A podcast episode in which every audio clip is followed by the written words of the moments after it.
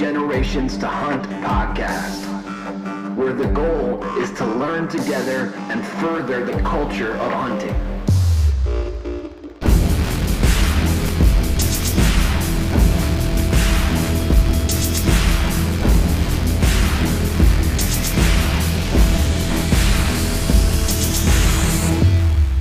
Thanks for listening.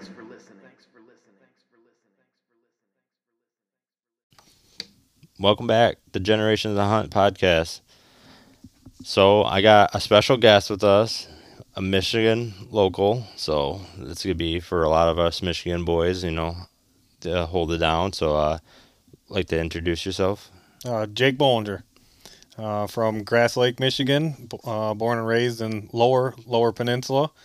Um, thanks for having me on. I appreciate it. Yeah, yeah, yeah. I uh, I reached out to Jake because uh, I see some slammers on his page, so I, you know, I'm doing this for selfishly to learn how to shoot some big ones this year. So I'm I'm gonna kind of just pick your brain and all that, and I think this would be a great episode. So, um, so you were telling a little bit about you know your history and all that. I mean, you said you you started when you were a very young age. You want to go in details on that? Yeah, my older brother uh, was was hunter, you know, archery hunting, um, and got me into shooting the bow in the backyard. You know, the little red compound bow, little kid's bow.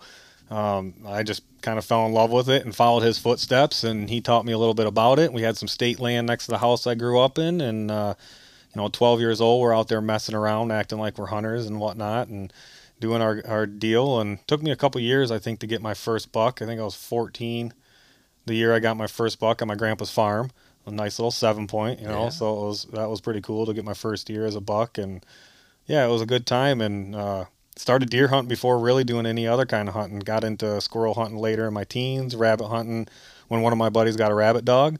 So that was a cool experience. You know, I never hunted behind a dog before, so. And then uh, you know did some pheasant hunting. Did a couple. uh, did a out of state hunt in South Dakota pheasant hunting. But other than that, pretty much stayed right here in, in Lower Michigan and, and done all my adventures outside. So you you basically cut your teeth on public land. I mean, did you have any endeavors basically on that? I mean, or were you just so young you you know it could have been yourself or anything like that or You know, yeah, when we were young, we had no clue what we were doing. We were just out there just you know messing around. My brother uh, actually what got me like hooked that I wanted to be a hunter is my brother come home with in hindsight looking back at it had to have been a yearling, you know, fawn. it was small, draped over his shoulders and he was like ecstatic on cloud nine. You know, my mom, single mom, raising three boys. She was like, "This is awesome. You know, this is me." Didn't care how small it was. Obviously, my brother didn't either, and I was like, "That's pretty cool to provide." So, yeah, I went out there, messed around on state land a little bit through uh, my early teens. You know, when I could drive by myself, and had a couple of interesting events out there. You know, a lady with pots and pans just banging and clanging Oh, them really? together to try to get the deer away. You know, and that was a crazy event. And then in, in the same little area um, outside of Chelsea, uh, I actually had a dude pull a gun straight up, told me this is my area. Uh, you know, I'll holy don't come back. And I'm like, peace. I'm not coming back. Like there and ain't you no. were just a kid? Yeah, I was like 16 or 17 Holy at that time. Yeah, I was very young. I was driving myself, you know, just doing my own little thing, learning the state land, and it was like, there ain't no deer worth this, man. no. And I did have, you know, some private ground to hunt at the time, so I just, you know, truthfully kind of packed up off state land and went to the, the farms. See, and that's like like the stigmatism on public Mhm. land is so like such a bad taste in my mouth for Michigan, you know, because you just have scenarios like that, and people like don't, you know, I, like public land is really hot right now, you know, Right. for all the, you know, for everybody, and you know, it is the challenges, but like there's some nasty taste in my mouth, and it sounds like your mouth, like it just makes you go, mm, I I've already rid that bus, and I'm not gonna do it again, so. Yeah, you know, I just, it's also like realized how spoiled I was and how lucky I was to have some private ground. So it's like, why fight this? you know? Right. At the time, it wasn't big on my list to do it. And Yeah, and, and I think it's coming up to a point where like I think public land and private land are getting almost equal again. I think in my eyes because there's just so much now. There's so you know unless you had an old atlas, you know, or Google World, you know.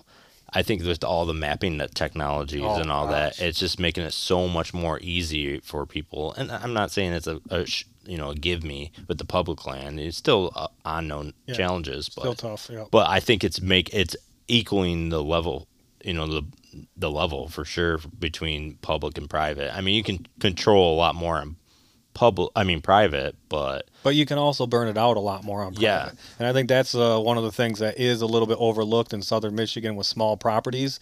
You know, people think, oh, you got a piece of private, you got deer everywhere.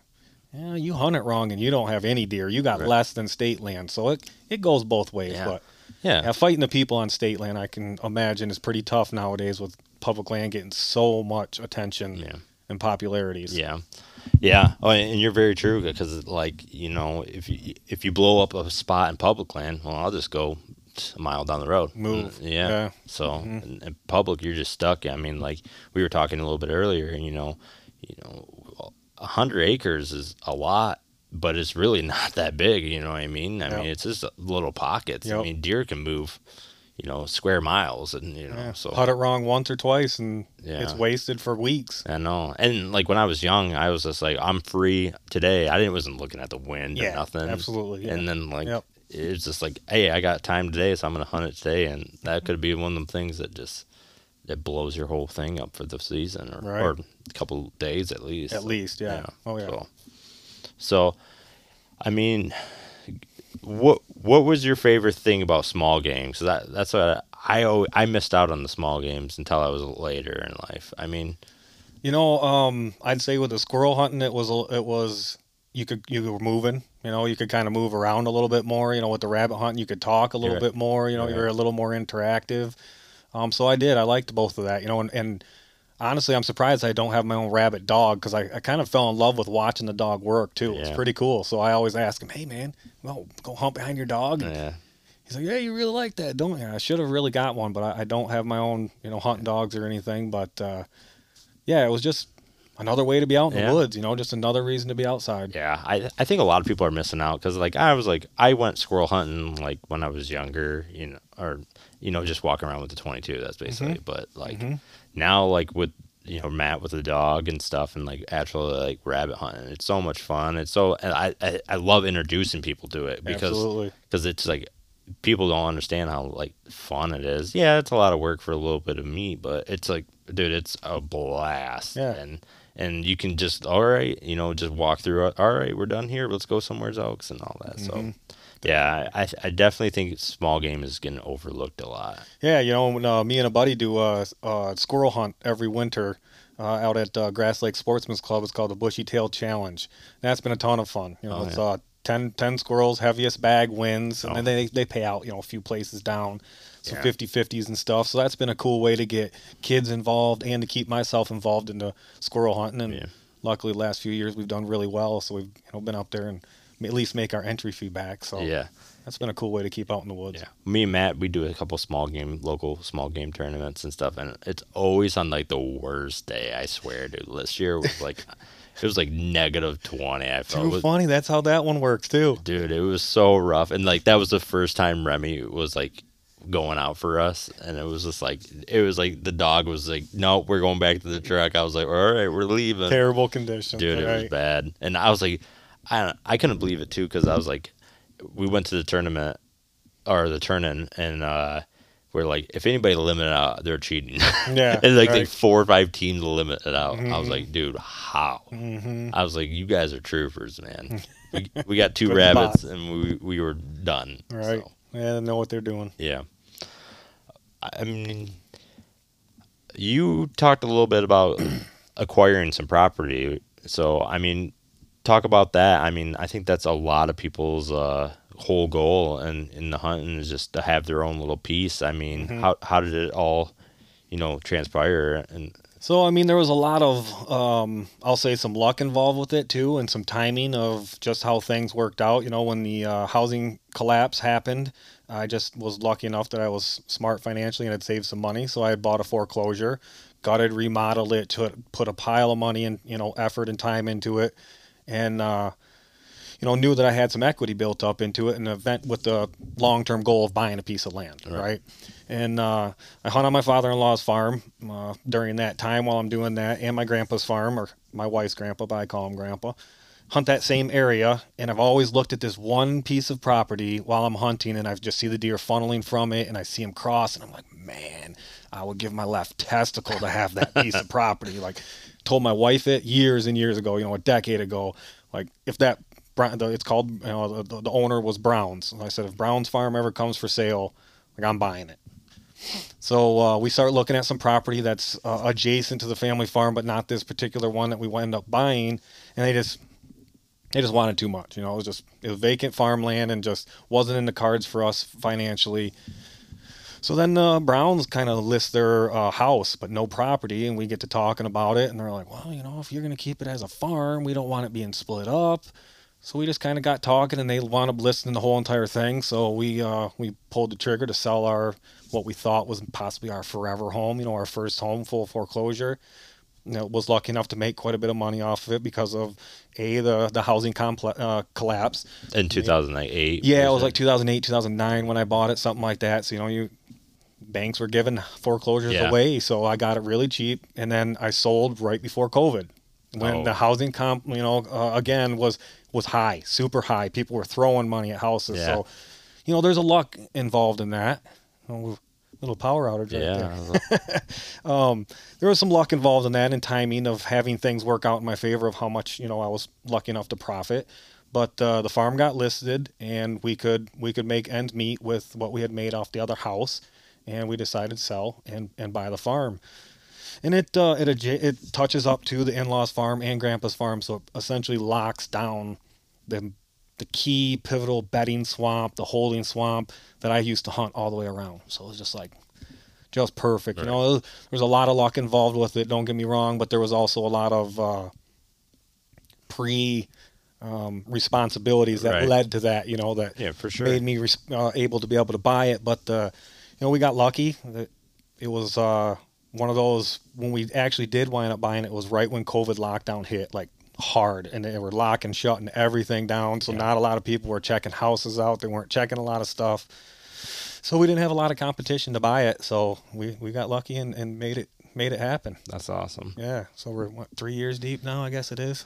Yeah. Something like that. Uh, and when you you sent to you're kind of familiar with this area. I mean, what was your main goal? Was it basically how much of I don't want to give away your spot. I mean, how much was woods and how much was ag? Or, so in this particular particular piece of property, it's it's 75 25 75% ag. Okay. Um but the 25% that's on it is the key 25%, right? It's right. the it's the right 25% for the area. Right. And and that's what there was multiple reasons obviously being able to butt up to um, the in-laws farm or the family farm that I'm already, you know, involved right. in all the time in hunting that unlocked a huge amount of opportunities of access every direction, all that kind of stuff.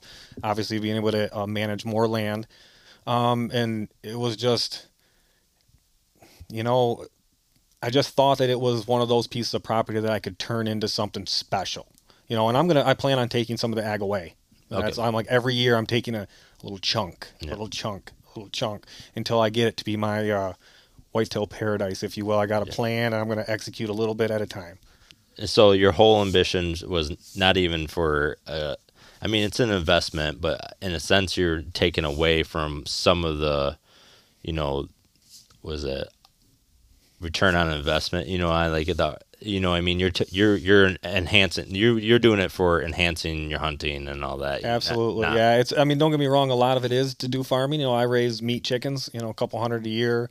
We got several goats. We are going to have beef cattle on our farm again. You know, I'll do my own hay, so I'll keep some of it ag. Right. Um, but the goal was yes uh, to to reclaim some ag ground and and have a lot of fun and experiment with it. You know, because I just found that that's you know, early on at my grandpa's house, I found out I really, really enjoyed the habitat side of, of hunting and, right. and for all wildlife. You know, my goal right. isn't just deer.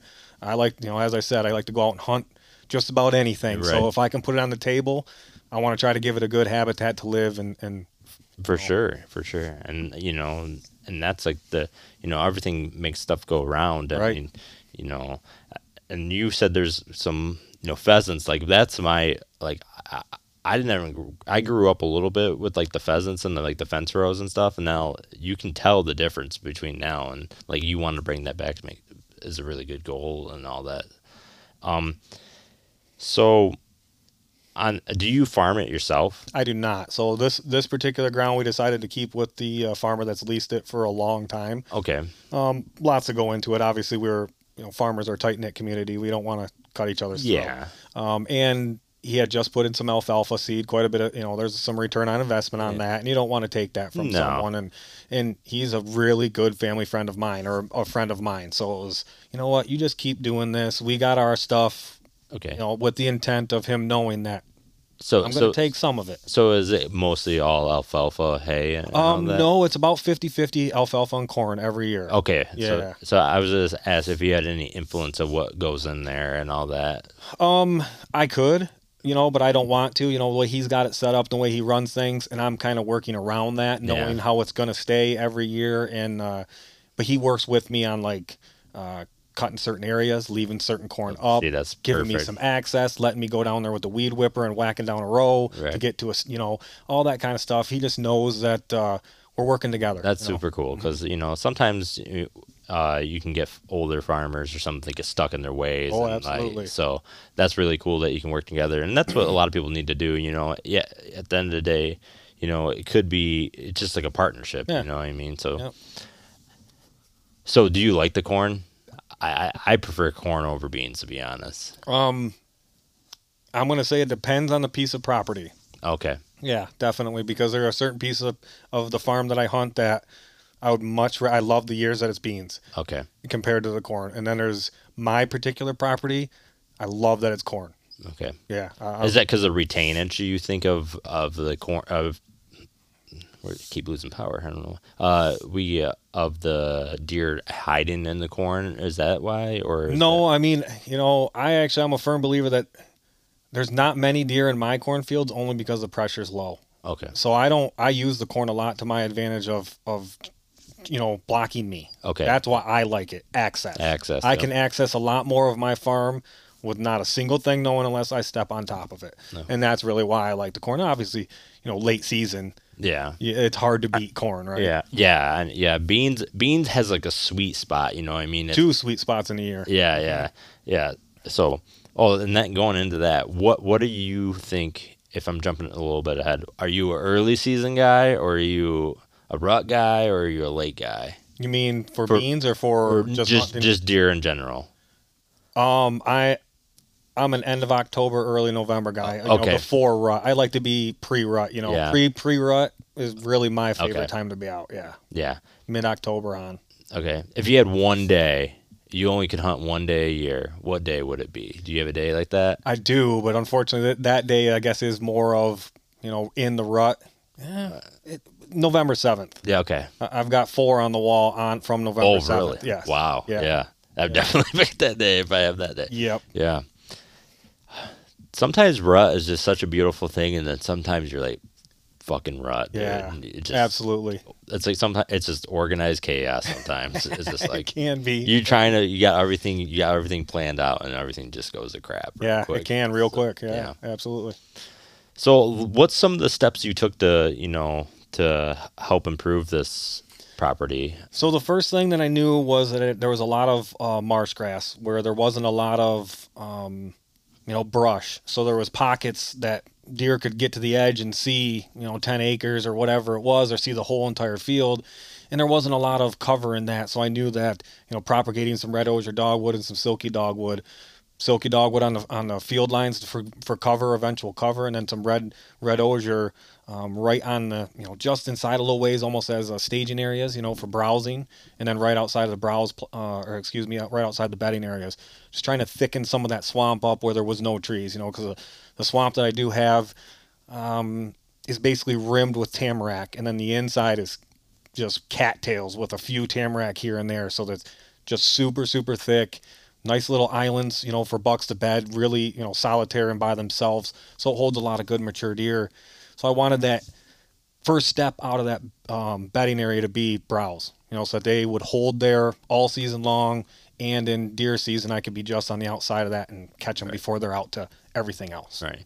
And did you say did you do you go in the swamp a little bit, or do you usually tend to play around that? I, I always go around it. Okay. Nope, that's my you know the the term sanctuary I think's thrown around a little bit you know now, but I'll, I'll call it my sanctuary. I don't go in it unless I have to. right. Um, you know, you'll hear some people, oh, they can't hear you. I drive my quad around it or my, my UTV, and it's never affected. You know, you, obviously you bump them, it's Right. going to be a different story. But when it's a, uh, I'm gonna say 15, 20 acre swamp, and I'm three acres away from it, and they can hear me drive by, they don't care. You know, Right. They're not. That's not going to get them up out of bed. So yeah, I leave that center core alone, 365, unless Yeah. I have to. Do you, do you put any trail cams in there just for like inventory or anything? Not inside. I, I know there are four or five main trail routes coming out of it, and I'll have them literally right there. Okay. Yeah. So you just leave this alone Yeah. all season long, Yeah. basically. Yep. That's that's that's very tempting. I bet you sometimes just It go- is, and there's a couple of stands in there. I know if I could sneak in clean and out butting a deer, I could, you know, that that'd be my money chips. Right. You know, stand right there. But I just know that the risk to reward is too high, yeah. and I just don't. and that's and th- sometimes you know you just get that like you know there's like a, the devil on your shoulder just like go in there just go in there and you just gotta be like no no no Yep. no like, it, it might be a good it might be a good sit but it probably would do more harm than good so Yeah, and I mean, truthfully, in those cattails too, it's it's above my head. Yeah. So it's just their paths, so you can't see anything other than what's five foot in front of you. Yeah. So you don't have a lot of ground if something is to happen back in there to Yeah. to be prepared or whatever. So no, I leave that to them, and you know, I think that's really been a key yeah to a lot of the success is giving them that area they know they can resort, you know, resort resort to um, without any human intrusion. right so uh any more improvements before we go into anything Yeah, of like- course, food plots. Yeah. You know, yeah, that was my first thing. I knew a couple areas that I wanted to put. Uh, I got several acres of food plots out that uh, I've arranged in a fashion to kind of funnel the deer to where I want them. Um, pull them out of that that bedding area and funnel them through my property instead of trying to go, you know, east, west, north, south, making them stay on my property as long as possible. You know, Right.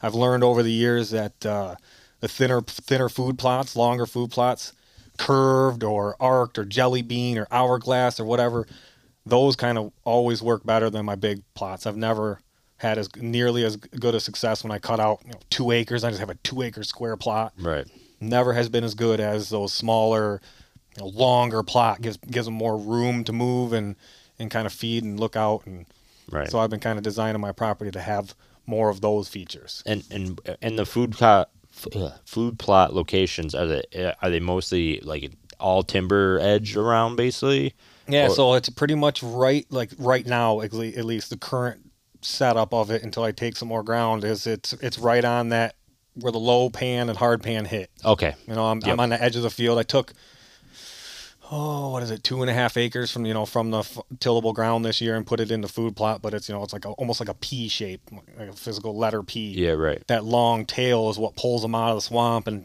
and lines them to come up to that larger food plot, which is only half acre at the end, so it's not that large.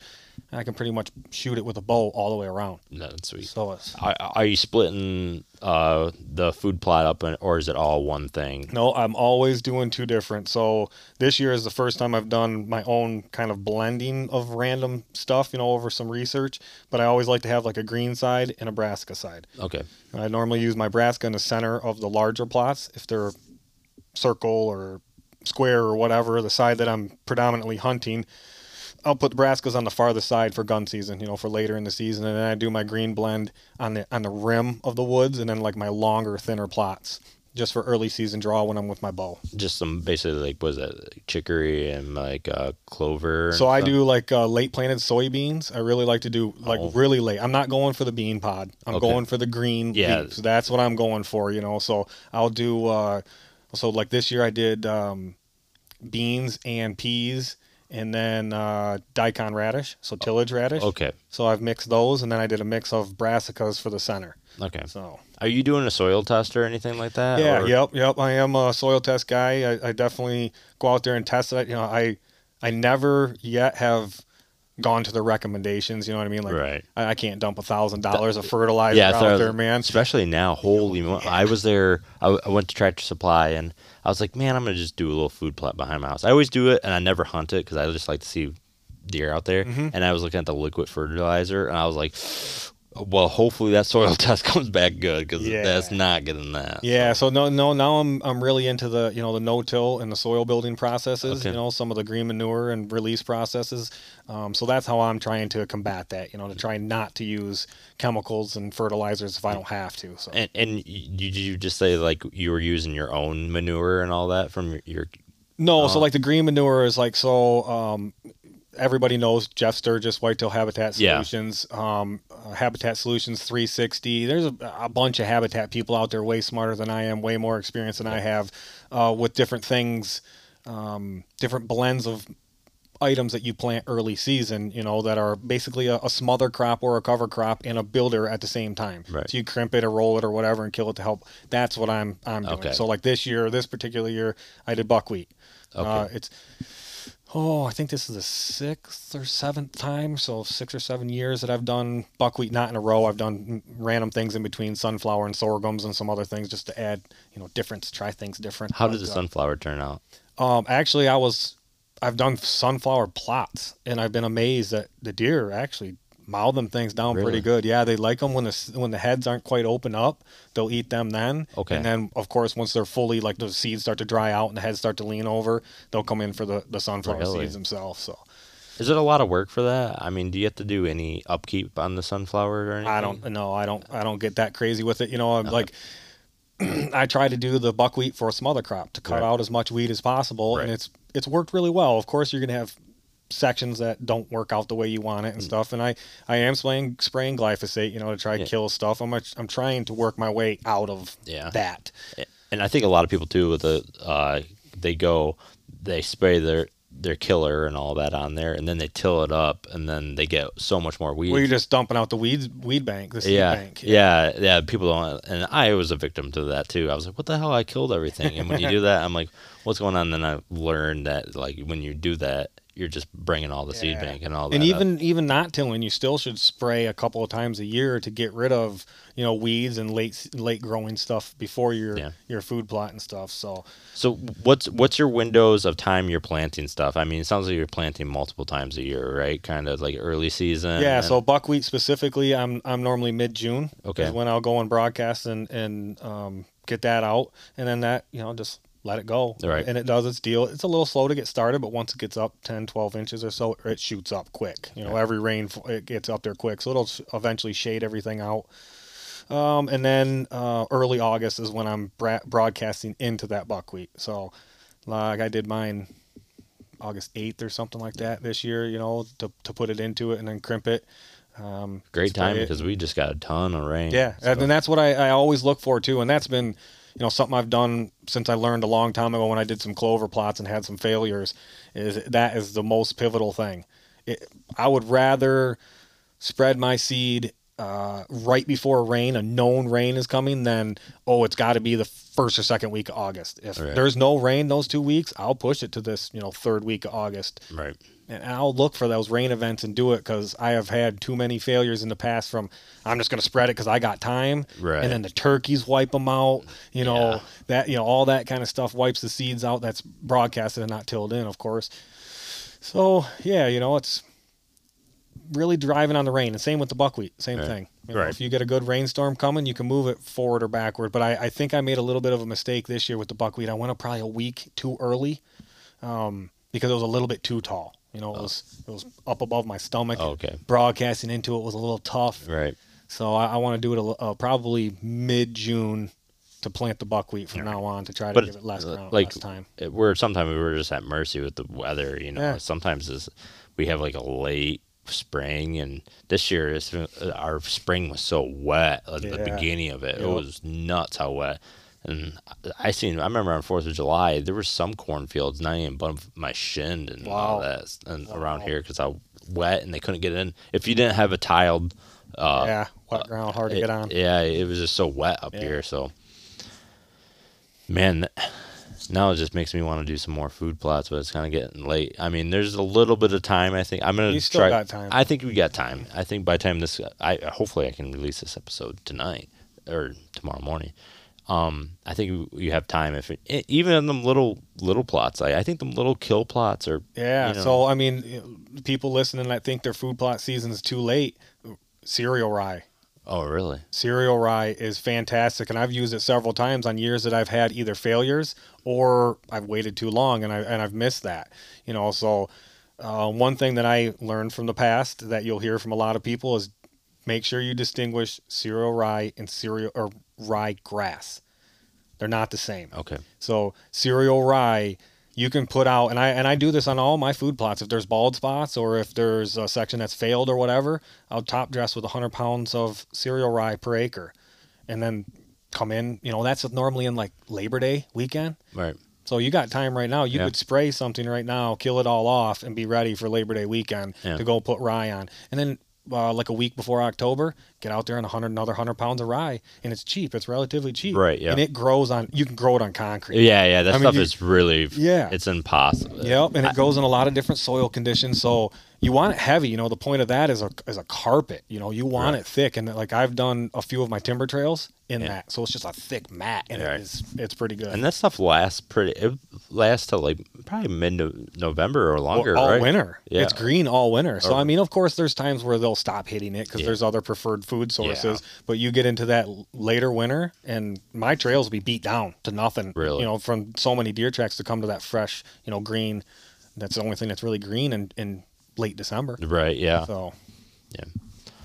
Well, we can probably move into this more of a, I guess, kind of break down your style. I mean, what's your, what's the way you like to set up on, you know, if you, I mean, let's kind of just go from the early season. Are you scouting or are you kind of, I mean, you're kind of almost there, you know, a lot, with just doing stuff around the house. So, I mean, Yeah, but you know, I, I don't I don't limit myself in velvet season to my property because if you're if you're putting stock in everything that's happening right now on your property, you're you're in trouble because it's just not accurate for hunting season. right. You really need to be looking at the surrounding areas and don't start patterning a deer as, as excuse me, in my opinion, don't start patterning a deer right now. Oh, Don't yeah. waste your time. It's going to change. A lot of people get all antsy. I've seen this buck on my trail camera a hundred times. Yeah. Yeah, well, it's it's August. They're going to change. Yeah. But so I look, you know, I like to drive my truck around and I, I call it my velvet tours. You know, in the morning I might get up a half hour early uh, and go drive around the area, and I and I know all the alfalfa fields, all the bean fields, and where I can get to some things. And of course, it helps to know some of the local farmers that let me go down their two tracks, Oh, you right. know, and glass and stuff like that, so I can look at some more stuff. But uh, yeah, it, big part of it right now is just inventory Yeah. just checking it out, see what's around, knowing that hey, a buck a mile away could easily end up Oh, yeah, at my sure. place in the fall. So I just I just get excited by knowing there's something in the area that's you know worth shooting and and then I move into uh, you know I'd pretty much do that all summer long, and I won't go into my stuff to really like scout until the middle of September. Okay. Like I'm not. I don't push my stuff at all. I want them to feel as comfortable as possible with little intrusion right now. I don't feel like the information is good enough to go in there and get after it. Yeah.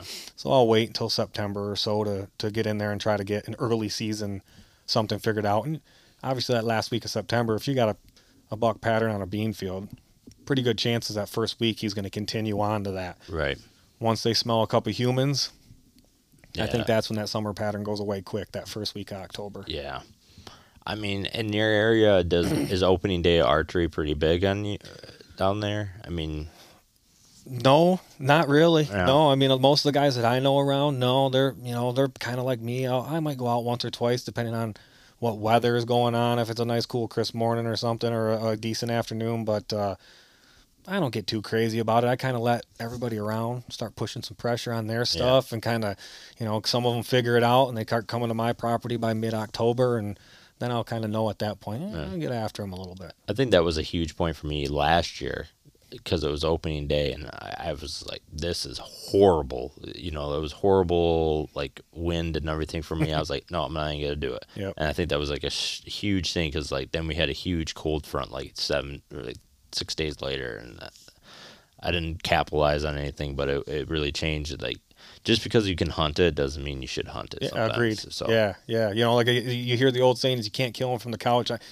I don't know about that saying because that's actually been how I've changed my hunting over the years. Is I do pick and choose certain days. You know, of course, there's always those. You know what? I can go out today. I'm going to go to this stand. It's not as high quality of a stand or a chance, but, uh, yeah, you're, I try you're still looking at all the winds and Yeah. stuff. And, Oh, yeah. and, and you're just like, yeah, I can go out there and I can probably not do anything. You know. But I'm out in the tree. yeah, you know, yeah. and it's like that's that's what I'm really out there for is Right. you know the the solitude and the relaxing and stuff. So yeah, it's you know that's how I, I like to you know go into season. Um, you know, I had uh, a really really nice buck. Uh, I wound up shooting at 10 point, 147 inch, Jeez. just monster brows. You know, I think one of them was nine inches. You know, for my Oh. area, just massive. It was only one. You know, the other side was still like six inches, but you know, the one I I called him Dagger Nine because the year before he was a, a nine point, and then the next year he, he split that or pushed out that tenth point, so he was a ten.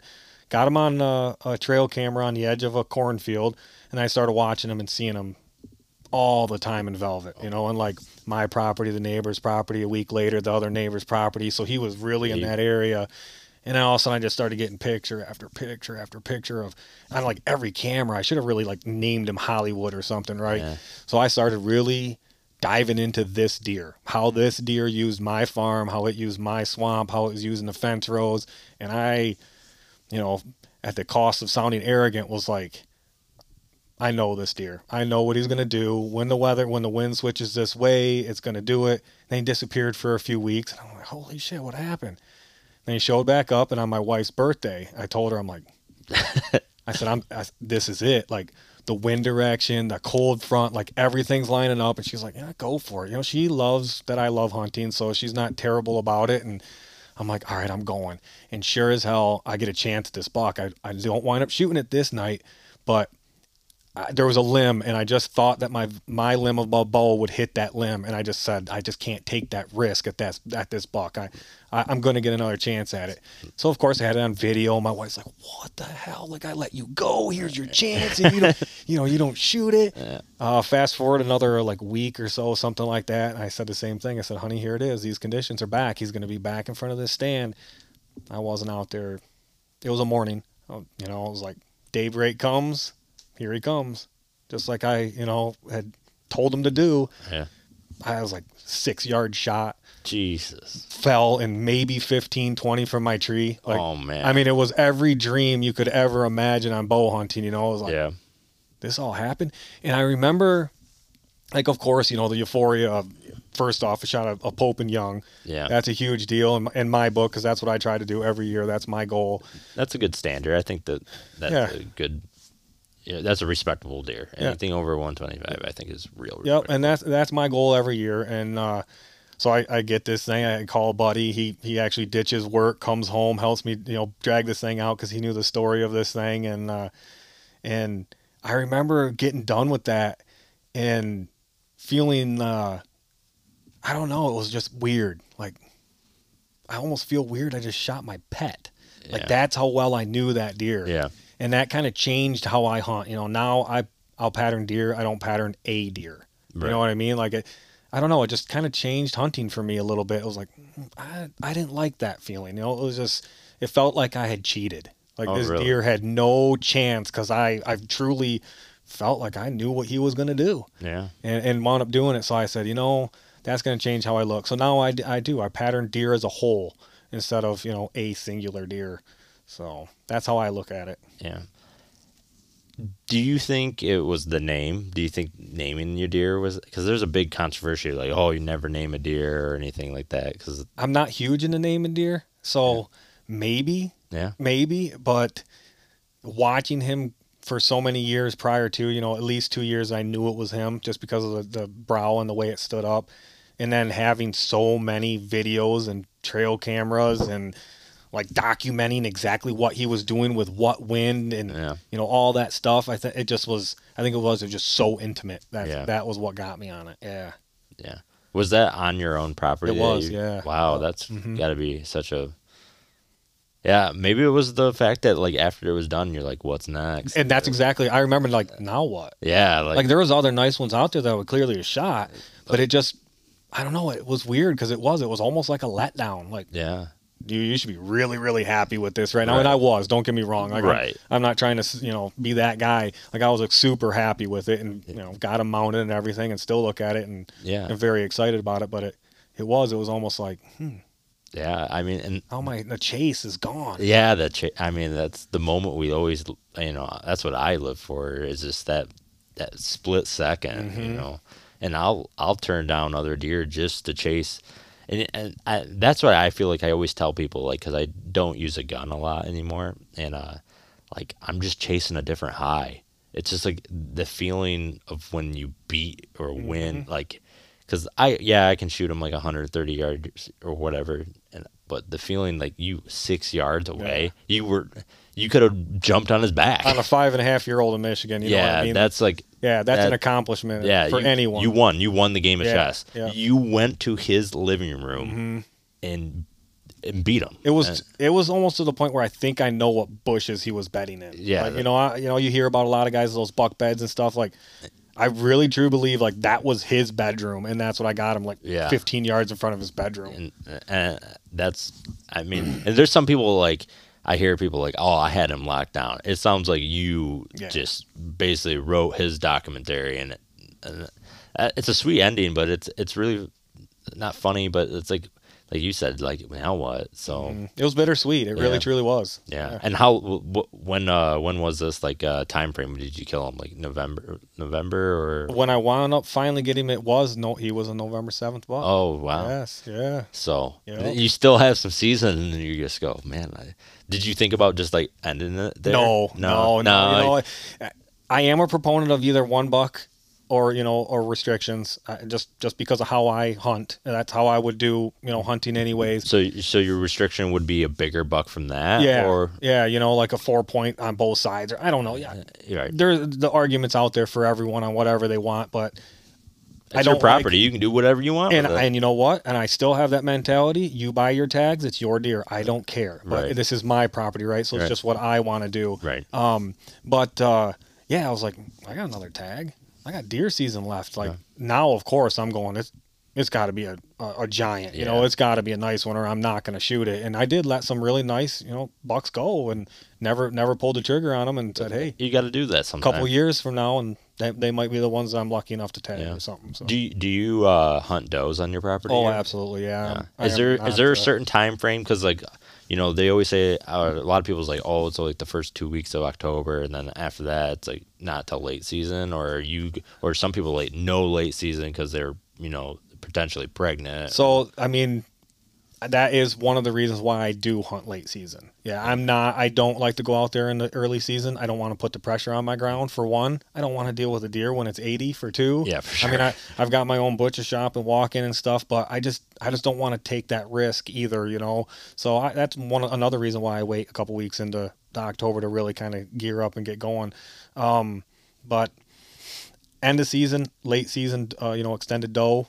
I'm out there whacking and stacking, and and, and it's sometimes I do look at it that way. You know, maybe it's wrong. I don't know, but I am very fortunate to have a pile of deer in my area. There is a lot of Yeah. does, a lot. and uh, you know, it sounds like you're doing everything right. I mean, deer management, you you got to take. You do. You, got to take from both Yeah, sides. You, you can't. Yep. You know, if and I've told you the problem with my one lease. Like we have an overabundance of does, and we can't do nothing about it. It's just like.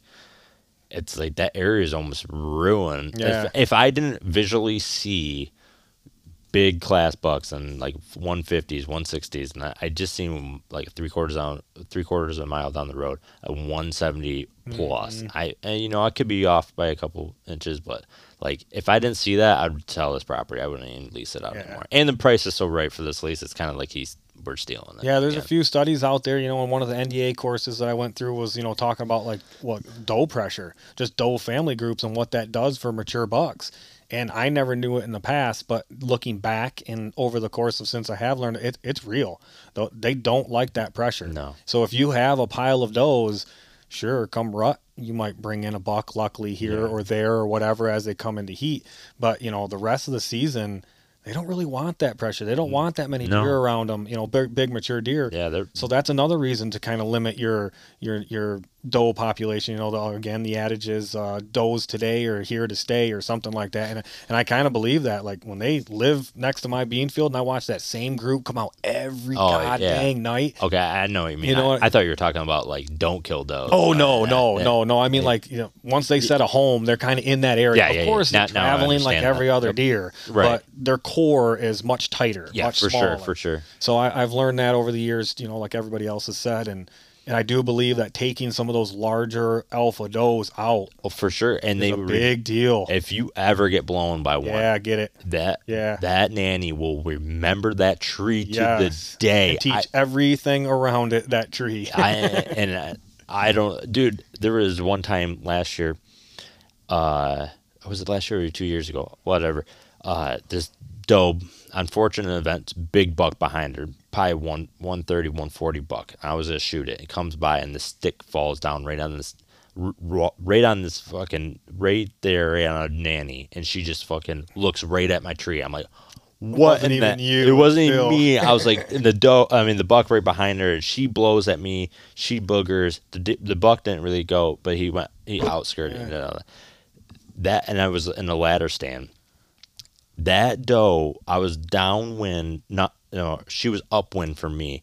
She was like a hundred yards away, and I didn't even move. And I seen that doe, and she started blowing at me. I was like, mm-hmm. "How did you even see me?" yeah, It was nuts, man. They can remember nothing. So I I agree with that. As soon as a doe blows at me, it's it's marked. Yeah. you know, and I and I'll try to remember it if possible. But obviously, they look very similar. Yeah. But if I get a chance, I, I try to take it out, especially late season. I I, I go out there and you know I donate uh, a few deer a year to the uh, Michigan Hunters Against Hunger. Oh, that's that's cool. something that I've been kind of you know big into, and that's one of the reasons why when I can go out and shoot three or four does and, and take them to the program, all I pay for is the tag, and then the processing is all taken Yeah. care of by them. So, know, I'm helping out myself, you know, by taking some deer off, and of course helping out Yeah. my father-in-law and the farmer by taking some pressure off their their ag from the deer mowing it down.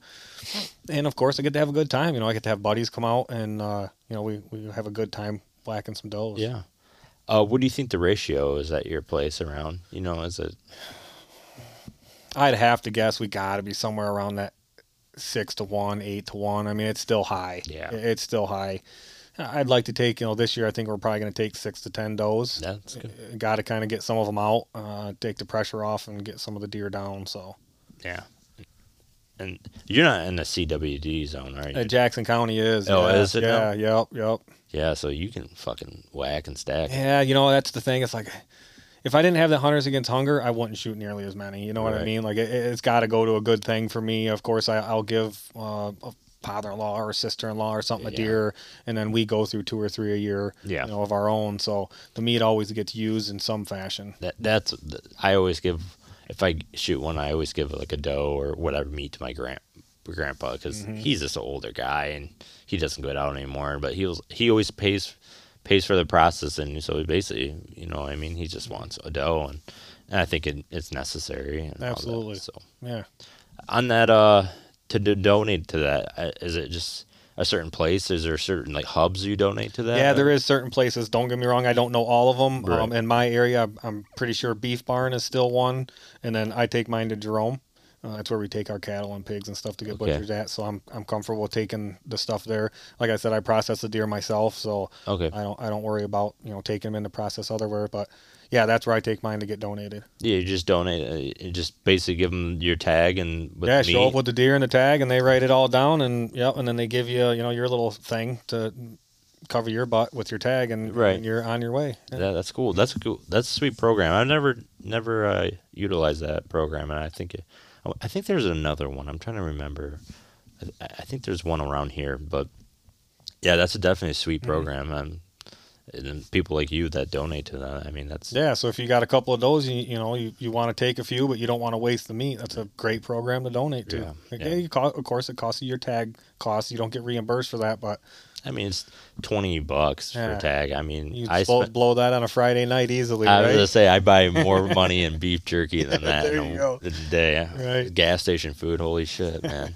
so, um, so we basically broke down that. So, trying not to say so so much, but I'm saying a lot. So when when you get to a point where you know you're doing all this management and all that, I mean, is I don't want to call it a security blanket, but is it kind of tough to leave that to, to if you ever want to venture out? Yeah. I mean, I mean Yeah, absolutely, hundred percent. yeah, Definitely. It is uh yeah, you know, because again at the risk of sounding arrogant, I feel like I have my area known well. You know, Right. obviously every year it changes with crop rotation. We talked about that, how Yeah. it can how it can change their movements and stuff, but I kind of have a, an idea of how they're going to use the area based off the crop rotations. Um, but yeah, knowing that I've got a pretty good chance at stuff in a 140, 150 is pretty hard to go, yeah, I'm going to go out to state land and see the pots and pans lady again, you know? So, Yeah. and then of course, same thing with going out of state. You know, I, I don't know. I just, uh, the state out of state for whitetail hasn't drawn me yet. Yeah. I don't know why. Just maybe because I, I feel like I got a pretty good place, you know, Yeah. of my own now, and I don't want to pay for a whitetail hunt somewhere else. I- Although it's very attractive. Like it sounds really fun to go out with a group of guys and do Yeah. a hunt like that. Like that sounds just awesome. But uh, you know, if I'm going out of state, I think I'm going for something else. You know what I mean? Something I can't get here in the Yeah. state of Michigan, and I, I think that's what I'm kind of gearing up to. I've been putting in preference points for Wyoming for a long time to try to make that my my bucket hunt. You know, where I go out and just you know hunt an elk. yeah. I- I got mule deer, antelope. You know, those are pretty easy to get. So I'm just waiting to be able to get out there and, Yeah, and do that's that's my favorite place in the world. Wyoming. I if I could tell anybody, if you want to like, I go out there. I just bear hunt out there. I haven't got my points yet for elk and all that. Maybe I think I got two more years on elk. But uh, I say if you want to go out and kill a bear, go to Canada. You know what I mean? But if you want to go out for adventure, go to Wyoming. That that is the most beautiful place in the world. Yeah, just a buddy of mine went out there. I've got it six, eight, ten years ago, whatever it was, and he's been going out like every other year since, and he's been trying to get me to come forever. So I just kept putting in preference points, putting in preference Right. points, just to know that when I'm when I'm ready to go, I'm getting everything I need to get, Yeah. you know, kind of things. Yeah, you can get, get some big, some muleys or in some areas like, I think it's like maybe seven, eight points, but there's some monsters out there, Yeah. man. And I'd be that, you know, if I'm going, I'm going my bow too. Yeah. Like even though I've never been, I'd have no clue what I'm doing. I'd probably fail miserably, but the sheer just want to do it with my bow would, you know, Yeah. would be what I would you do all DIY? Yeah. Oh yeah. Yeah. I'm.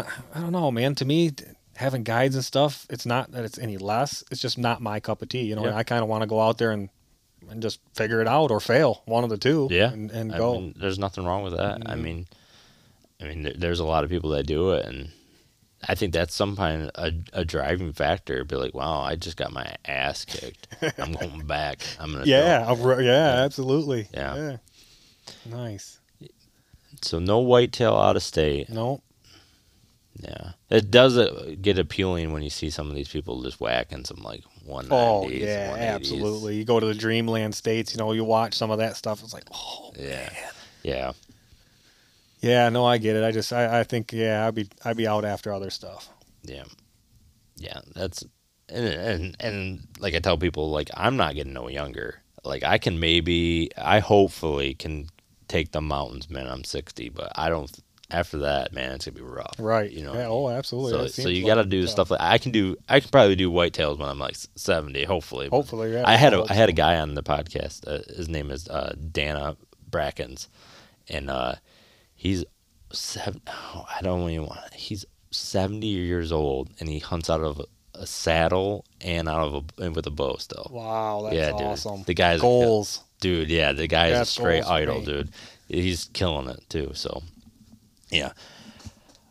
So when we when you are going, I mean, what was the biggest achievement you think besides killing the deer about owning your own land? I mean, what what was the best you know point of you know was it the habitat to you know the management side of it or was it like eh, we didn't say that the investment and all that i mean what were you looking the most to get out of that i mean was it just to create bigger deer you think I mean that selfishly that was that was one of my goals, but it wasn't my top goal. You know, my top goal with buying property was um, family security. right Um, I do, you know, I'm not like that uh, total off the wall or you know, self sufficient, uh, Right. you know, waiting for the EMP bomb to go off or whatever, you know.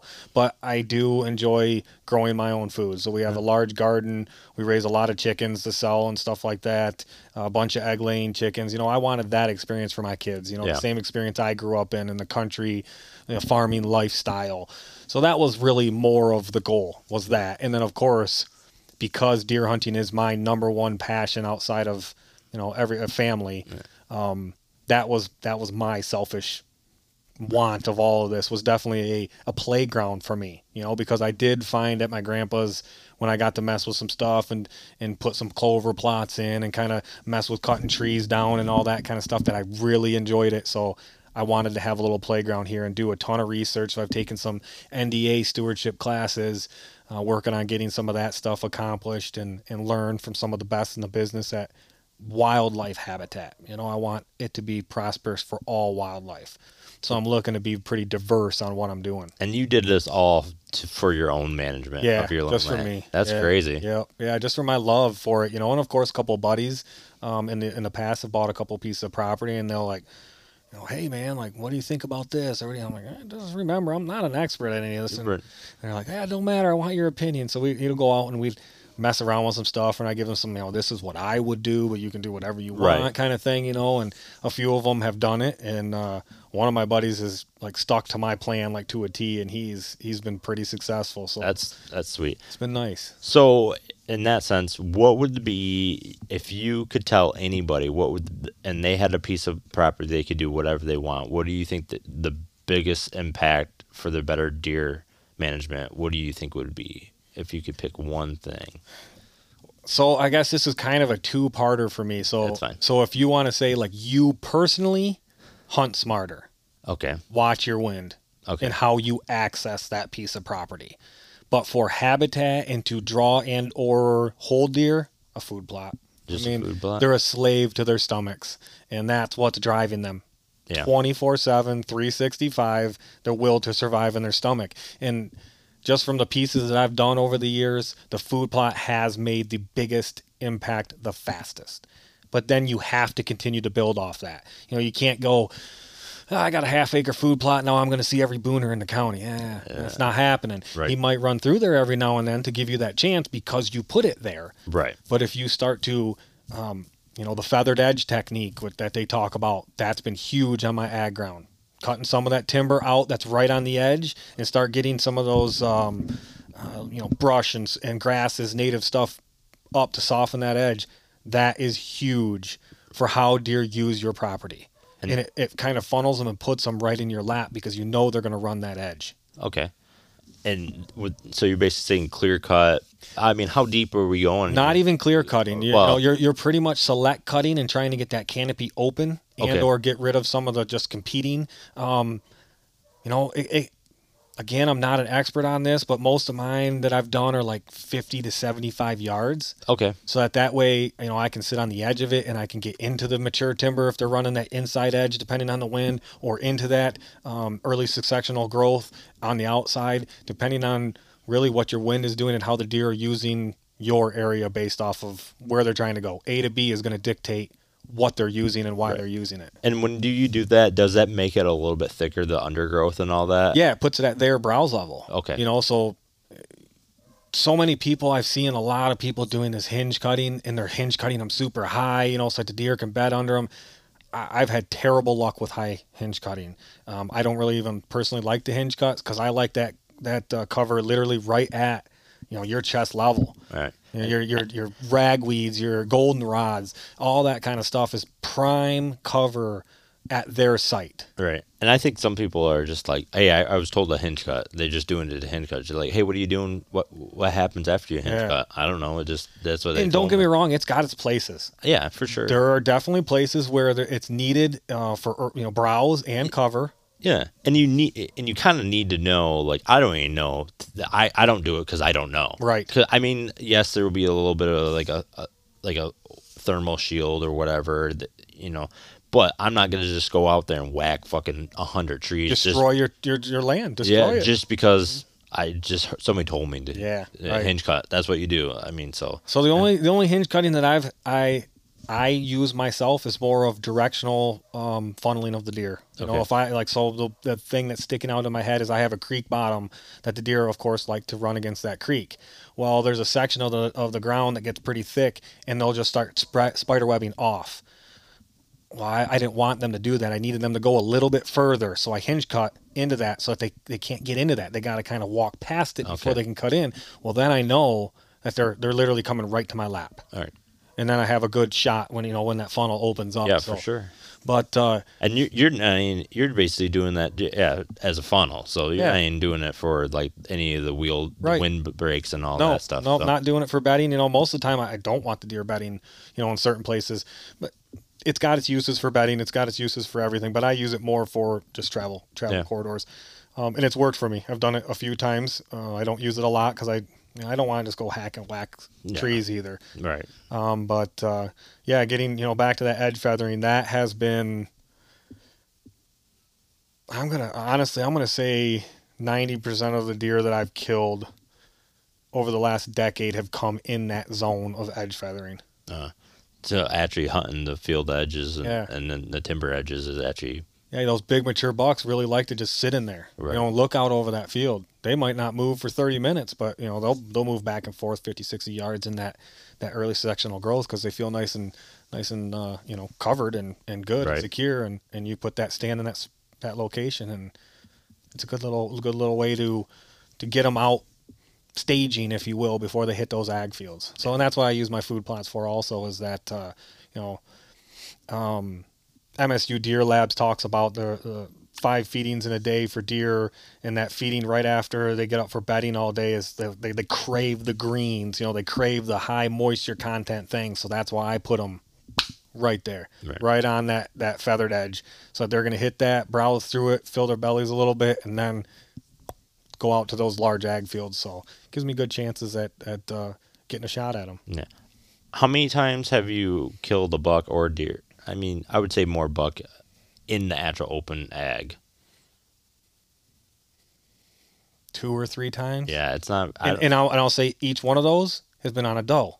The right. does pulled them out to that open ag. Right. It's not. and and you know i don't know sometimes in my eyes i see that sense of they don't want to when they hit that edge Oh yeah. they're looking they're like no Mhm. but you know sometimes they're thinking with a different head Absolutely. and i understand i understand but like they're just like Yep. so like you said like that edge is just so powerful and and that sometimes that's my my weakness i think on the edge because like sometimes i'm like i should go into the woods nah i should i should stick on the edge i think i so so sometimes that it, it's a double-edged sword for me and some you know everything's situ- situational and Yes. uh, you know so Right. but like sometimes i'm like ah I just like that edge too much Yeah, I'm a I'm a transitional zone hunter.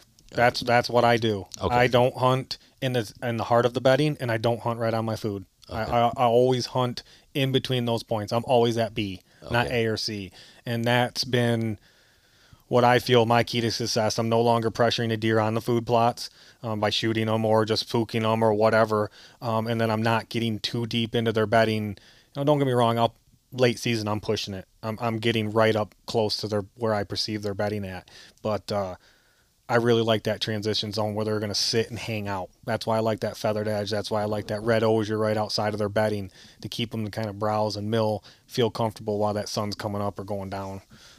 right and uh, we're playing winds and all that are you doing anything with your thermals or checking your thermals or are you kind of not doing that no, game? not in my area. Thermals just don't come into a factor much. I mean, of course, in mornings, you know, Right. you're going to have times where they're going to, but it's not hill country. You know, my highest elevation change is probably 150 feet, so Okay. it's it's not strong. You'll get them, but I don't personally put a lot of effort into worrying about the the thermals too much. Okay. Mhm. And are you more of a morning or afternoon guy? Depends on the time of year. Okay. Pre rut morning. Okay. Yeah, yeah. Pre rut's my morning. Early seasons afternoon. Late seasons afternoon. Okay. And you have a lot of you you were talking about the to your uh, access, your access and all that. You're making it a point to have the best access points and all that. To I will go a mile out of my way to have the best access. Right. Yes, and that has totally changed how the farm hunts. You know, I used to just, eh, this is easy. Yeah, and right. get in my stand and oh man, I saw five deer, but why am I not seeing anything good? Right. You know, or any, you know that kind of stuff. And yes, I have 100% found out that access is critical, and I will go a long way out of my way to sneak in behind. You know, like we brought up my alfalfa fields, they're just pounding them. You know, they're just pounding them early season, and I know that I can go out and around the cornfield to the farthest side, cut up that edge, and cut it into my swamp from the backside, and not come near any of them. But if I really wanted to, I could come, you know, eight in, eight rows into the corn and kind of cut right straight down through. But my odds of bumping them are much higher. Right. So going around, keeping the wind out of anything that I'm going to hunt, uh, is is a key. You know, I don't think a lot of people are putting access into their calculations. That you know, they're thinking the scent is mm. minimal intrusion. Yeah. it's not. Yeah. I think a lot of times it's just like simple, okay, my truck's here and my stand's right here. I'm just walking Yep. straight line. Yes. So there's no Yep. Like I, I use I use those crowns in, in hills too. Like in, the, in of course al- alfalfa fields or hay field, you got to use some fields to your to get to where you need to go, and I'll use that to not skyline myself. You know, cut at the bottom of that valley, just like deer do. You know, the deer are going to do the same thing, so I kind of use that terrain to my advantage also.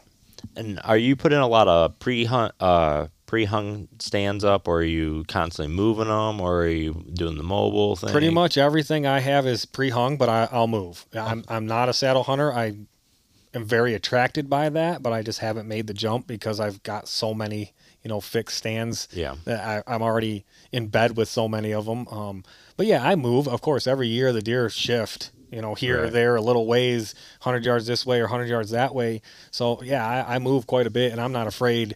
Actually, I think three that I have mounted, um, all came after I moved a stand, and then like the next day. You know, I Right. move it this day, and then the very next day I go hunt it, and I and I shoot a nice buck. You know, I, I do believe them first couple of hunts out of a stand is your best opportunities. Yeah, for sure.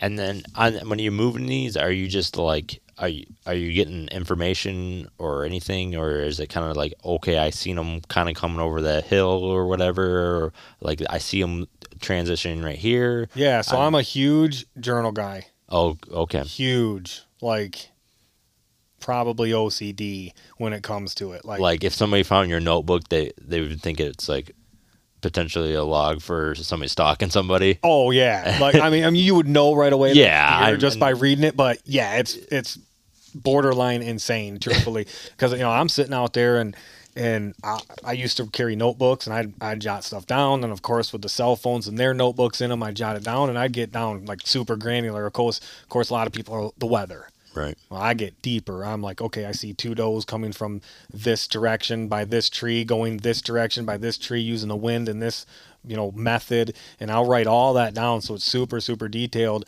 And it got started a long, long time ago. We, I grew up with uh, an awesome opening day, like experience. Uh, my grandpa had this just insanely beautiful butcher shop. Everybody from the area kind of came to our farm, had breakfast in the morning, you know, talked about stuff. And my grandpa was big, really big about um, taking a picture with the deer. You know, it wasn't. So we we had this book of you know deer pictures, Polaroids, mostly from way back in the day, the date and the stand. And I started noticing like patterns, and that's what got me into it. Was like, you know, because I was the younger brother, I had to jockey for my spots to hunt. Right. So I always would be like, oh, you know what? Mm, On this day, you know, five people shot a buck. That's the day I need to be in that stand. Like, Right. of course, there was a lot more to play into it, but Right. back then it was like, that's a pattern. I'm going to follow it. And I I got lucky a few times, and, it, and the patterns kind of like held true. So that's what got me down that road of journaling. And it just got worse and worse and worse to where I was writing everything down, you know. So, and I am a, a firm believer that several deer that I have harvested are solely because of past history, based off of how they're using certain fields off of rotations, um, how they're going from point A to point B based off of certain crops. Um, and I wouldn't have dived into those areas as granularly with like trail cameras or whatever, or putting a stand in and saying, okay, they're not right here, but 60 yards over, I'm seeing a lot of activity cutting through this section. And then that's when I would take my stand down and move it 60 yards over. That's sweet. So you could basically go in that book and do you have like multiple books and all that? Oh, You- I got almost a decade of journals. oh, you could just go back and you basically can relive hunts and Yeah. all that. Oh, I yeah, and I do re- regularly. I, that's truthfully what I use it for. It's not like an in season thing for me. It's a, a post season and reliving and immersing myself into hunting more. You know what I mean? Like almost making it to where I'm truly doing something with hunting every single day. That's sweet. You know, I'll drill down. You know, I have books of years. Right. Every every year has its own book, Yeah. and then I kind of drill down from there. and like coming from that like you, you see like people only see sometimes only see the post of you sh- with the big deer on the ground Right. they don't look at none of the hours Oh no! days Yeah. and, you know stuff you've put in and Mm-hmm. you know the countless late nights and all that and Oh, I couldn't and- tell you how many times people have commented, "Oh, you know, you just you're spoiled because you got private land." Well, not all private land works this way. No. And you know, uh, again, I had I had a conversation with a fellow that used to hunt the farm and how they hunted it. I kept telling him, I'm like, you know, I'm not trying to tell you guys how to hunt, but you're bitching that you're not seeing deer. Well, this could be a reason why. You know, Right. like, trying not to tell them you're fucking this all up, you're Right. hunting it wrong, but like, hey, I'm seeing this. Maybe we should do something different they you know they never changed their Yeah. ways but i was still shooting really nice bucks and a lot of the guys were getting angry. They're like what the fuck? oh you so lucky? And i'm like some of this isn't luck. Of course every deer you shoot has an element of luck. We all know yeah that. for sure. But when you're putting yourself in them positions where that luck is uh, you know less on that side a few of the guys started realizing you know there might be something to some of this and we got to figure some of this out and hunt the area a little differently and it i'm not kidding it was like a light switch. Right. boom the farm changed yeah as soon as that human pressure changed and didn't intrude on them so much, the whole farm changed. So it's it's a big deal. That's sweet. That's sweet. And I, I think that like goes back to like the like I used to sit in the stand all the time Yeah. and I used to see deer all the time. Now they now they don't they, they they just come over here. They just go over that pasture over there. I'm like can you hunt over that pasture? Yeah, I can hunt over there, but my stand's right here. Yeah. Move the fucking Move. stand. Move. Yeah, Move. yep. And, and you're taking your, uh, I think Mark Drury says MIR, uh, MRI, yeah, most recent information, and you're just you're going off of that, but then you're going to past, you know, history with other deers and breaking it down. Like, Mm-hmm. well, this deer was doing this, and then all of a sudden he he was like on the same pattern because you know some. You know, deer have that animal instinct they can't beat. They so- repeat themselves. Yeah. Not every deer is the same. I am 100% in agreement that every deer has its own personality and Right. uses things differently, but they repeat themselves. And I've had, you know, from, you know, I'll say 10 years ago where I shot a nice one doing this pattern. Five years later, another nice one is doing that same pattern. There's a reason why that buck did that Right. pattern. So that's why you know you can use those to your advantage and start narrowing that down when you're seeing a group doing this. You know, like right now my scouting, I'm looking at does. What are these does group doing? I write that down in my log. Okay, I had, you know, eight groups coming out of this. They kept coming out of this corner with this wind. And I know late season, the Bucks are going to be with them. And that's when I'll use, you know, that doe information to my advantage to get the Bucks. you know. Yeah. Come that when they start yarding back up, I feel like the Bucks want um, they, they get away from that social worry and they now they're like okay i need more eyes i need more people watching out with me and you'll see them get closer to those doe groups and then doe groups will move through and then the buck groups will move through and i got a video on my instagram that's just like prime prime example of that eight girl does that i've been watching all year long doing this little pattern they come through 15 minutes later a whole group of bucks Yeah. come through so none of them were doing that pattern before but now they're onto that doe pattern Right. And yeah, and that's like like you just said, like sometimes you just don't even hunt the buck, hunt the does. and, right. And if you have all that information, you know, with the does, they're eventually going to come. Yeah, from rut on. I mean, of course, you're going to have that, uh, you know, post rut where it's just dog days of hunting, where it's pretty tough, where Right. everything's kind of, you know, skittish and, and I shut think- down. But I think that's a, a little bit from the post rut too, and a lot of influence of human intrusion oh yeah, yes, So- agreed. So, yeah, yes, So that kind of, you know, it always takes like after like the 17th or 18th, I think it kind of you know till like uh, Thanksgiving, it kind of just starts to cool back down. That's funny because that's that's honestly kind of how I hunt. I'll hunt the two, first two or three days of gun season. Uh, you know, I don't discriminate. I'll use a gun. I'm not Right, too yeah. afraid of it, but I do like to take my bow out and then I'll I'll peel off for a couple weeks Yeah, and let everybody else get out there. You know, and still kind of pound. You know, the Orange Army kind of pound it around, and my place has no pressure. So then I know come Thanksgiving and late season that feed you know pattern is on again, and I can go back out there with my bow and have very little impact and have a pretty good hunt. You know, Yeah. I've had that for years now too. So I just been I've been keeping that trend up of I'm gonna hunt the first few days of gun season and then just ghost my property. it sounds like you already have one usually down by then, anyways. Not every year. I mean, I I've been fortunate. Yeah. I've definitely been fortunate the last I don't know eight years in a row, nine years in a row, or something like Yeah. that. But uh, yeah, not every year. Yeah. What's the latest buck you, you've taken, like time wise? With my bow, it was the day after Christmas, Wow. December 26th. Wow, Yeah. Yep. nice. That was a, that was like a 117 eight point. You know, I was younger, but that's what that's actually. I I kind of fell in love with muzzleloader season when I was young. Yeah. You know, I really liked. Nobody was out. No, no, everybody gives up Yeah. after first first week of Weather's horrible. Oh, yeah. You know, nobody's out, and I'm like, pop the heater, sit in my gun blind. This is this is cake. You know, and then and then I, I I gravitated back to the bow of you know what I want to I want to really get after it right. and fight the weather and the conditions with my bow. So that's what I do now late season. Yeah, that's that's my by far not for bucks at all. It's my favorite time to be in the woods. I'll freeze my. It's like it's like embracing the suck, dude.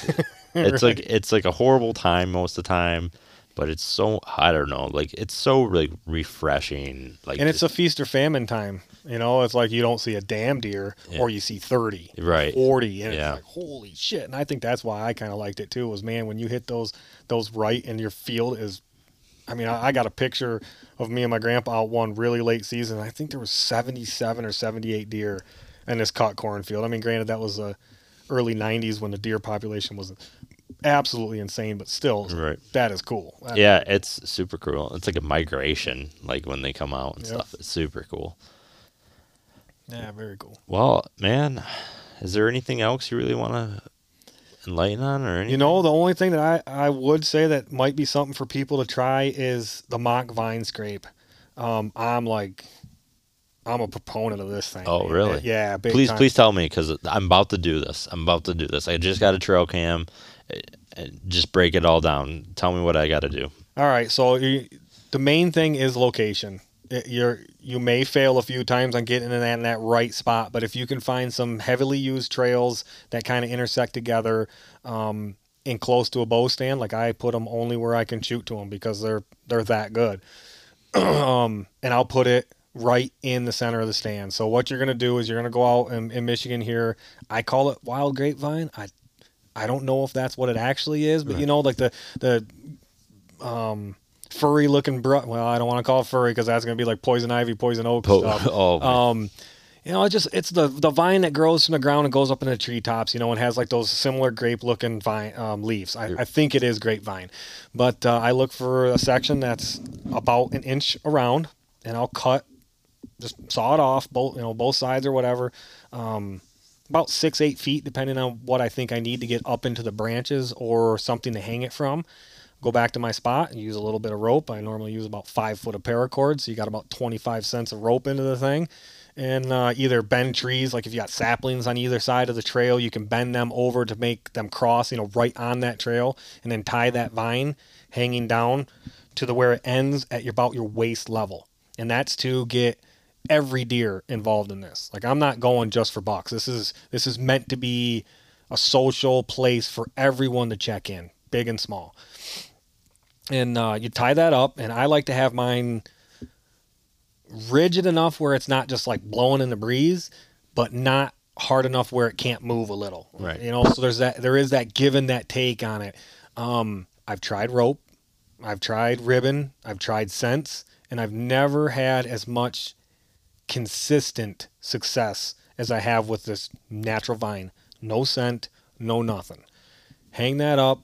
Clear out you know a spot underneath it that looks like a scrape. Now they're not coming to this to scrape. I think that's more of a visual that they can see it and it kind of keys them in and then they see that limb hanging. And i've got uh, literally numerous videos of deer of all ages, all calibers, long way away, locking in on that vine, and then you see pictures of them right to it Right. until they're rubbing, you know, their orbital glands on that on that vine. right. I've had them hit within six hours, you know, a couple of days, but then it starts to, you know, every year I leave them out 365. I, I, I hang them up and I put a trail camera on them, um, leave them out all the time because they get hit all year, no matter what. Of course, sometimes they're more peaked than other, like early summer. You get a few, you know, here and there, but it's not like right now though. I don't know I- if it's because of testosterone or what's going, but Maybe visual because everything's just so overgrown at this point. I'm not sure what it is, but for some reason, right now is when it starts to really kick off, and I'll start getting a lot of bigger bucks start rubbing on them. You know, they still got velvet, but uh, they start, you know, putting their scent out there. Almost like maybe it's just saying, "Hey, I'm I'm in this area." You know, it's a it's a social scrape. So Yeah, maybe you think it's uh, after the bachelor groups get, get kicked out, or you know, basically no, because they're still in bachelor groups right now. Okay. Yeah, so you know, I'm still seeing them in big groups, and they're and they started hitting it like the second week in August. Okay. When they every year they start to hit it more. Okay. I I just think that my opinion again that their their hormones are changing right now. Okay. Right. They're starting to harden their horns. They're starting to dump the testosterone. They're starting to they're getting thinking about sh- uh, shedding velvet. And I think that may change. The, you know their what they're trying to do. So they're you know, they're starting to sign a little bit more and kind of lay down their territory, if you will. So. Right. Um. So, do you discriminate on any time? You said you do it all. You leave them out. Is there a certain time you like to do them? Would you do them in season, or you? If you can, I mean, yeah. Obviously, you don't want the intrusion, but I'm saying like, yeah, I mean, and you're gonna again get in, you know, come into season where it kind of tapers off again. You know, they're they're starting to do their thing where it's not as, and I think that might shy people away. Of man, I only had one deer on this thing this week. right.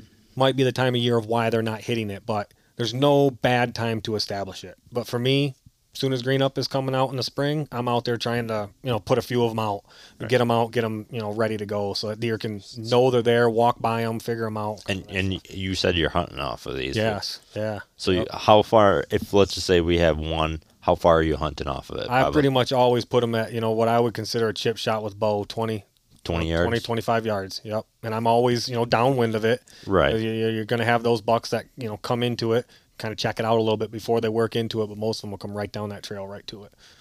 Sweet. Yeah. Wow. Yeah, I got a lot of um, video and pictures and stuff on my Instagram of them. You know, I uh, I don't know. I don't ever put any of the really big bucks on my Instagram. I don't. I don't. I don't know why, but I just have never really wanted to advertise what's out Yeah, there. You know what sure. I mean? It, who knows? Maybe it's just me being weird or whatever. But no, uh, no. It's, there's some people that won't even like. They're like, oh, they'll show like, hey, I've never seen that picture. Oh, well, I think he died like a couple years ago. Like, why don't you share him now? Like, yeah, there's no. a lot of guys that are really tight-lipped about it. Yeah, I, I like starting this podcast. I had a couple people, and they, uh, I had one guy send me pins like of like public land, and it blew my mind because like I grew up, you know, in an era where like kind of like hunting was like it was like sacrilegious. Yeah, like, that's your like, spot, man. that- these are yours, and he sent me his pins. He's like these are great areas. He's telling me, I'm like, holy moly, because there's some people just like, like. I don't care. Like I would show people where if I hunted an area, I'd be like, "Hey, this I hunted." But like, there's some people that are just like never ever tell you. Oh yeah, I got a few buddies that that won't even show me pictures. You know, that like You're right. keep them hidden, and then the after season they're like, "Oh, look at this one." I'm like, "Really? Like, why don't you just show me a picture? Like, I'm not gonna come to your farm Yeah. and kill this deer. Like, really?" But uh, you know, I'll still talk with all my neighbors, and we still share pictures and stuff because they're getting the same pictures I am Yeah. of the similar deer. So it's not like they're real super hidden. But I just, I don't know. I just there's too many crazy people on the internet, and people can figure stuff out, and I don't want any of that drama. I've had trespassing drama in the past, and that's just why give them a carrot to, to go after. Yeah, for sure. Big bucks will make people do crazy things, and Uh, I've heard of friendships ruin over some. oh yeah, deer. I, know, I actually know a couple. Jeez, it's Yeah. just like Yep.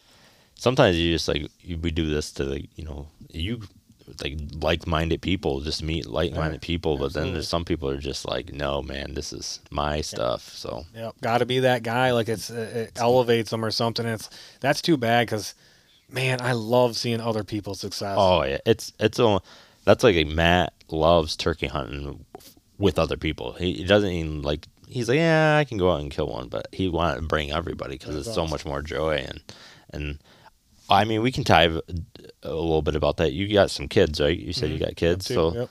Uh, how old are they? Five and three. So they're. When do you think you're gonna introduce them? I mean, I mean, of course, they've always been like involved in the butcher shop and me going to get deer. Like Right. I bring them out with me in the gator, you know, gutting deer, stuff like that. Like I, I've involved them from the beginning. you know. right? I take pictures with my boy with the deer and stuff, you know, because he loves it.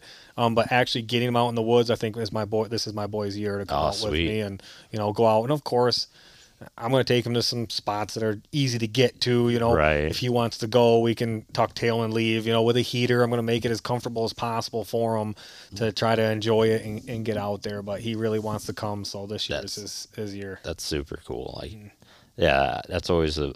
I, I never had the moments, you know. My dad never did that and all that. But I mean, I that's what I look forward as a parent now is just some of the moments, and that's really cool. Like that year, I get I get my kid's not yet a year old. I'm like already waiting. I can't wait. But Yeah. I mean, in you hear people like you said. You, at least you're not going, oh, we gotta stay. We're out here and all that. You said if you want to leave, you gotta leave. Because if you put a negative stigmatism on it, that will be like a nasty taste in their mouth, and they're like, ah, last time Dad yelled at me or whatever. I don't want to go hunting. Yeah, you know, So- and, and that kind of that that takes me into the youth season.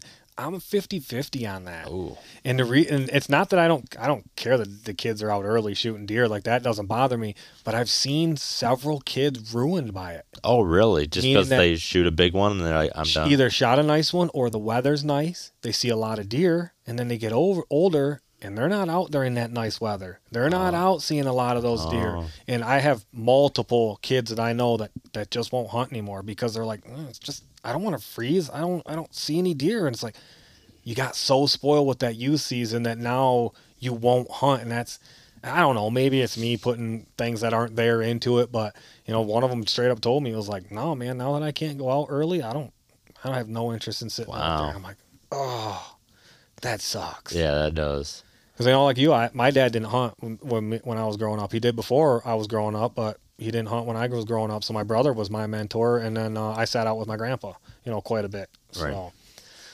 yeah, Yeah, I'm about to have my nephew on. Um, he's this is his last youth season, and he's always he shot in some really nice deer, and I, I kind of and he he's he, he gets so like like it's funny because like people are like some people are really against the youth season, Yeah. like they straight hate it because and so I'm gonna bring him on and see his perspective of it and all that. So yeah, that'd be cool. Yeah. absolutely. yeah, and that's why I kind of started this whole podcast. Is just it's always about the you know the youth and you know the next generation. Yeah, and I like to, you know, the the back backwoods guys, or the you know, the local guys. That's like these are the podcasts I like to listen Yeah. to, and I like to listen to average Joes. I, I don't, I really don't like like the the fantasy hunters. You know, I, don't get me wrong, I watch them every now and then, but I'll watch guys on YouTube that nobody's heard of. Like that's my guy. That's Right. my jam. You know, I like seeing. I don't care if this guy doesn't know everything about deer hunting. I just like seeing a guy that's like me out doing it. Yeah, yeah, yeah. I mean, there's so much people out there that are just straight monster killers, and Mm-hmm. and they just they just do it because they love the. I mean, look at you have huge knowledge and all that, and and it's just like just talking with you. Just I learned so much, and that's what I love about this podcast. Is just like, dude, you just get some of these people on here that have so much knowledge and what works for you, and what because there is no golden ticket. There's I nothing. agree, There, there yes. is there's no you go to here this time of the day you're shooting a big buck Yep. Everything- Or do this on your property and it will guarantee you to shoot big Yeah. bucks. It's not. It's No. not going to do that. no and, and it sounds like everything you said is uh, every everything's not free or easy Yes. it's took in years of planning you know hard work and and and and just even to achieve to get the property it took a lot of you know you know that's a risk and you know in some don't pay out but Right. it did pay out for you and and you just kept building off of that and that's a huge you know i think you know uh like goal for everybody is to own property and and now you achieved it some and you just enhanced it enhanced Yeah. it and so It's my American dream, you know? yeah yeah Start a family, have my own piece of land, have some food, Yeah. produce for my family. And of course, deer hunting is part of that. yeah You know, deer hunting for me is first off providing. yeah You know, secondary, yeah, of course, uh, to me, if I'm going to shoot a buck, it, it's going to go on the wall or I'm not shooting it. And that's just because of where I am as a hunter. But when it comes to does, I don't discriminate. You know, Yeah. I'm filling the freezer, and that's my number one goal every year. So If I don't shoot a buck, that's okay. I'll, I'll go after some does. I'm I'm all right with eating tag sandwiches, and I have a lot in the past. so. Yeah, I have eaten that sandwich so much lately. Yeah. So and that's that's you know another prerequisite to all of this for me was I'd had a lot of years of no deer, uh, no bucks. Right. Prior to the last twelve or thirteen years of a lot of success was five or six years, seven years of just randomly shooting a decent buck or so and Yeah. letting a lot of deer go. Right. And that's kind of why I reached out to you because I seen, I was seeing multiple. You know, people get lucky, and and you never know. You know, people do get lucky and all that. But like, I brought you in here because you have over success here and there, and you like you just said, you're pretty humble about you. you because a lot of people just talk about the glory. They don't talk about the the failure and all mm-hmm. that, and hard work too. I mean, that's a I mean, it's not just about showing up on October 1st. Absolutely. So, Yeah, no, people, you know, like, well, if it's not for the glory, why do you mount that deer head to have it in your house? I say because every time I walk in that house and I look up at that deer, I relive that moment. right, That deer is eternal. right. It's not dirt and just lived its life now. Yeah, yeah. It is eternal in my life. It's changed my life, and I get to look at it and, you know, give that animal credit that Yeah. it deserves. And that's that's one of the reasons why I'm huge into Pope and Young. I absolutely love that club. It has a lot of the same values I do. I enter all my deer that I'm fortunate enough to shoot into Pope and Young Club, and uh, How many know, po- that's- how many Pope and Youngs do you have? I got six. Awesome, dude. Yeah. That's sweet, man. Mhm. I haven't got one yet. I need. Nice. Yeah, it'll come. Uh, it will come, but I, I, I, you know, I passed. I actually passed Pope and Youngs last year because Wow. because I was just I'm when you see them when I've physically seen them like 150, 160 inch. I was just like, I don't care if I eat that tag.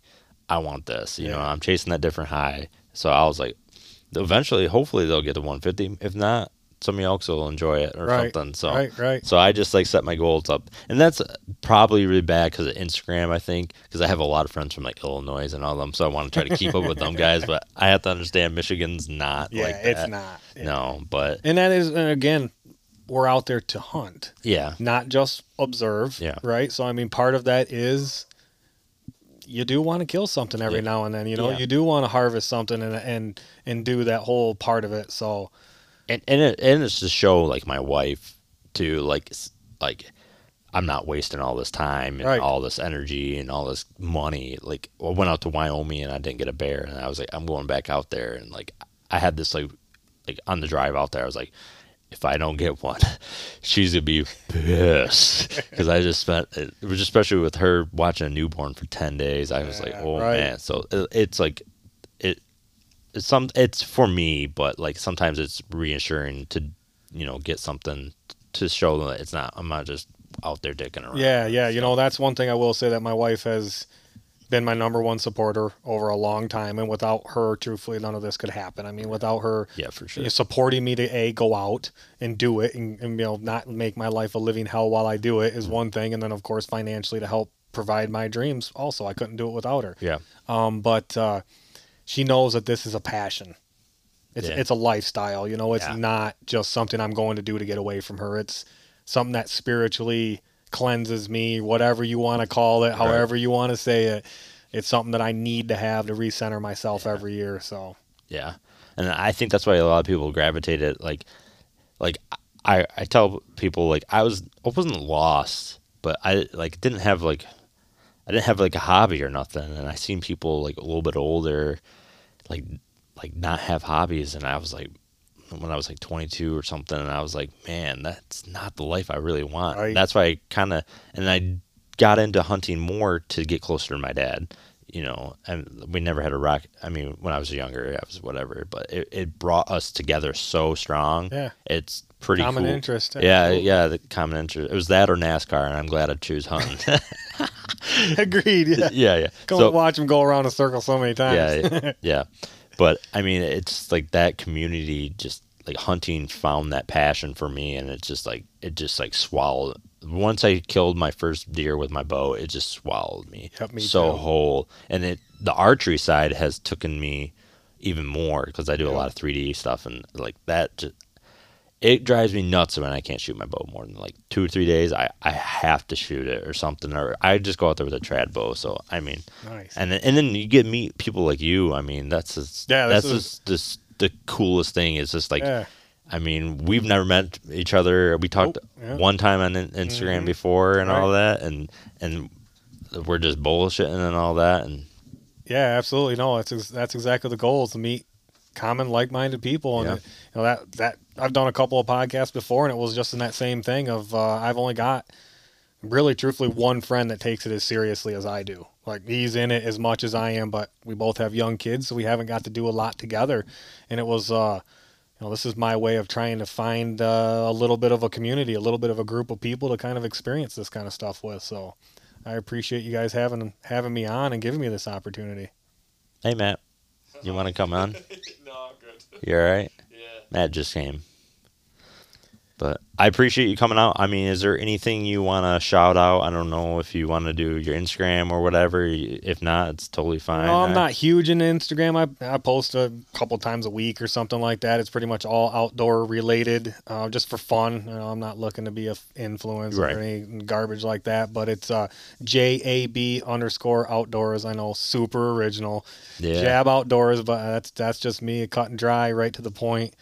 Um, but it's got hunting, fishing. You know, That's really, uh, that's how I learned about you. I was like, man, this guy's killing some big bucks. I was like, oh shit, he's from Michigan. Oh shit, I like them. And I was like following along. I was like, wow, this guy's actually knows what he's doing. So I was like, I appreciate that. yeah, and that's why I brought you on here because I mean that's how you learn. I mean, if you you know, he was spouting stuff out about crazy stuff and about trees and stuff I have no idea about. So Yeah, I, I just the, the habitat wormhole is exactly that, man. It's a wormhole, Yeah. and I got hooked. Yeah, hooked, hooked, hooked. but it looks like it's paying off. So Yeah, other than that, is. but I really appreciate you, man. Thanks, Thank you. man. Yep. Appreciate it.